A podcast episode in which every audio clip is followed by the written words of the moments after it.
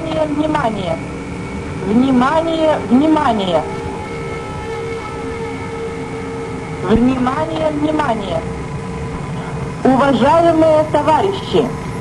Городской совет народных депутатов сообщает, что в связи с аварией на Чернобыльской атомной электростанции в городе Припяти складывается неблагоприятная радиационная обстановка.